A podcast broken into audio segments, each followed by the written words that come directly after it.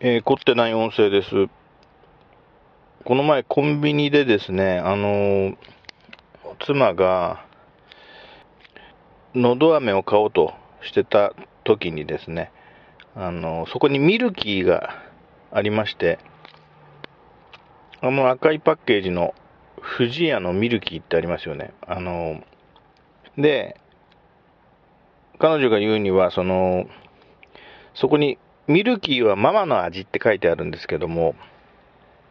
そういうあのコマーシャル上のキャッチフレーズ聞いたことがある人もいるんじゃないかな。なんかテレビ CM とかで昔やってた気もしますね。ミルキーはママの味。でそれを見て、妻がその言うには、ミルキーはママの味ってなんか気持ち悪いわねっていう話でしたね。ミルキーはママの味。どういう意味だか、ちょっと何も深く考えてませんでしたけど、ミルキーはママの味ですからね。えー、ミルキーをま舐めてみたときに、あ、ママの味だなって思うかどうかってことですよね。そんなの、まあ正直言って覚えてないわけですよね。まあ、母乳で育てられた人で、ミルキーはママの味っていうのを文字通り解釈すると、ん？ママの手料理とかそういう意味じゃないでしょ、絶対。ミルキーはだってほら、牛乳から作られた飴みたいなやつだから。ミルキーはママの味って、ミルキーは